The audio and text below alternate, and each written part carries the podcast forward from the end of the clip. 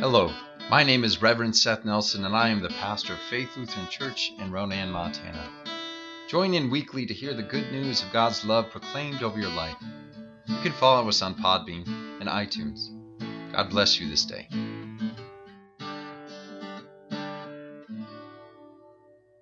Our gospel lesson for this week comes from Luke, the sixth chapter. Glory you. Then Jesus looked up at his disciples and said, Blessed are you who are poor, for yours is the kingdom of God. Blessed are you who are hungry now, for you will be filled. Blessed are you who weep now, for you will laugh. Blessed are you when people hate you, and when they exclude you, revile you, and defame you on account of the Son of Man. Rejoice in that day, and leap for joy. For surely your reward is great in heaven, for that is what their ancestors did to the prophets. But woe to you who are rich, for you have received your consolation. Woe to you who are full now, for you will be hungry. Woe to you who are laughing now, for you will mourn and weep. Woe to you when all speak well of you, for that is what their ancestors did to the false prophets. But I say to you that listen love your enemies, do good, do good to those who hate you, bless those who curse you, pray for those who abuse you. If anyone strikes you on the cheek, offer the other also. And from anyone who takes away your coat, do not withhold even your shirt. Give to everyone who begs from you. And if anyone takes away your goods, do not ask that for them again. Do to others as you would have them do to you. Here ends our gospel lesson. Please be seated. Should uh, point out uh, many thanks to Carl Rohr for bringing vision, and he provided the, the candles and uh, all that. I, uh, I'm not sure about the rest of you, but I found our opening very moving as we remembered all the saints in our lives. Uh, so thank you for that. Grace and peace to you from God our Father and our Lord and Savior, Jesus Christ. There are some holidays and celebrations that we Protestants still share with the Roman Catholics. And many of these holidays uh, are easy to celebrate together despite our differences, like, say, Easter or Christmas. It's hard to argue that uh, any Christian should not celebrate Christ's birth or Christ's resurrection. I mean, what would be the whole point of this church thing then? Perhaps one of the most difficult church holidays to celebrate together, though, is today, All Saints Sunday.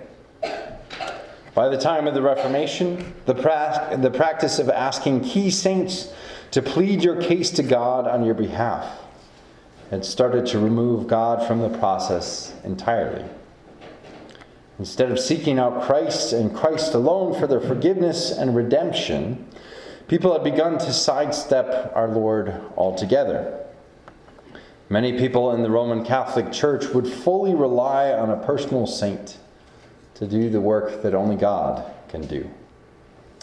And when the Pope kicked us out, differences over how we venerate the saints or not was a big point of contention.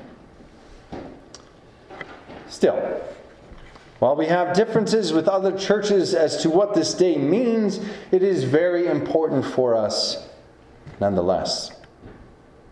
In fact, it could be argued that All Saints Sunday should matter more to Protestants than others because we believe that all stand equally before God. This means that today we are thinking of everyone we ever knew who has gone before us. Today is not just about key saints like St. Francis of Assisi, say, or St. Augustine, St. Benedict, or even the Apostle St. Paul. Today is about everyone that has a candle burning for them at the front of our church. More than that, today is about everyone who has a candle of love burning for them in the hearts of anyone, for them in any corner of this vast world. In Christ, all are sainted. In Christ, all these saints are celebrated today, not just the famous ones. The Reverend Nadia Bolz-Weber spoke about this day very profoundly when she preached at a women's prison in Colorado earlier this week. Now, Nadia Bolz-Weber is an ELCA pastor who is quite different than the guy preaching to you today. Carl's smiling, he knows who she is.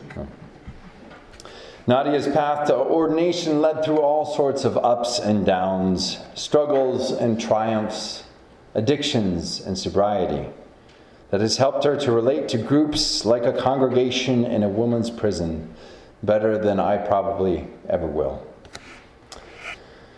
She swears a lot more from the pulpit than I do, has many more tattoos than I ever planned to get. But she also tells it straight.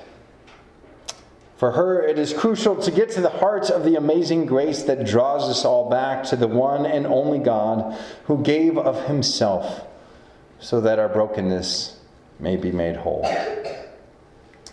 In her sermon entitled, It's All Saints, Not Some Saints, she had this to say.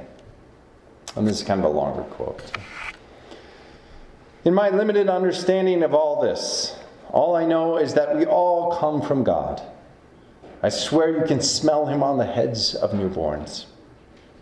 And while we are here, we have access to our God, our divine source when we come to God in prayer, and when we are forgiven by someone, and when we show mercy, and when we love ourselves, and when, when we are of service to others, and when we sing, and when we admit our faults, and when we weep.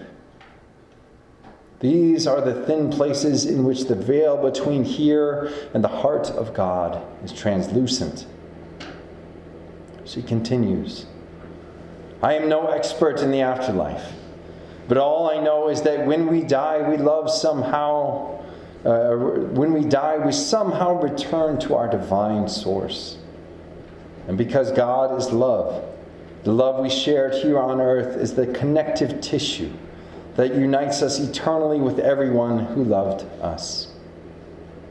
In some inexplicable way, we are all, every single one, every single one of us, held together in the heart of God. We are all, every single one of us, held together in the heart of God. Powerful words for the profound remembrance we do today. We bring our grief with us here to church today, remembering all those we have loved and lost. Do the work of turning that grief over to the Lord once again.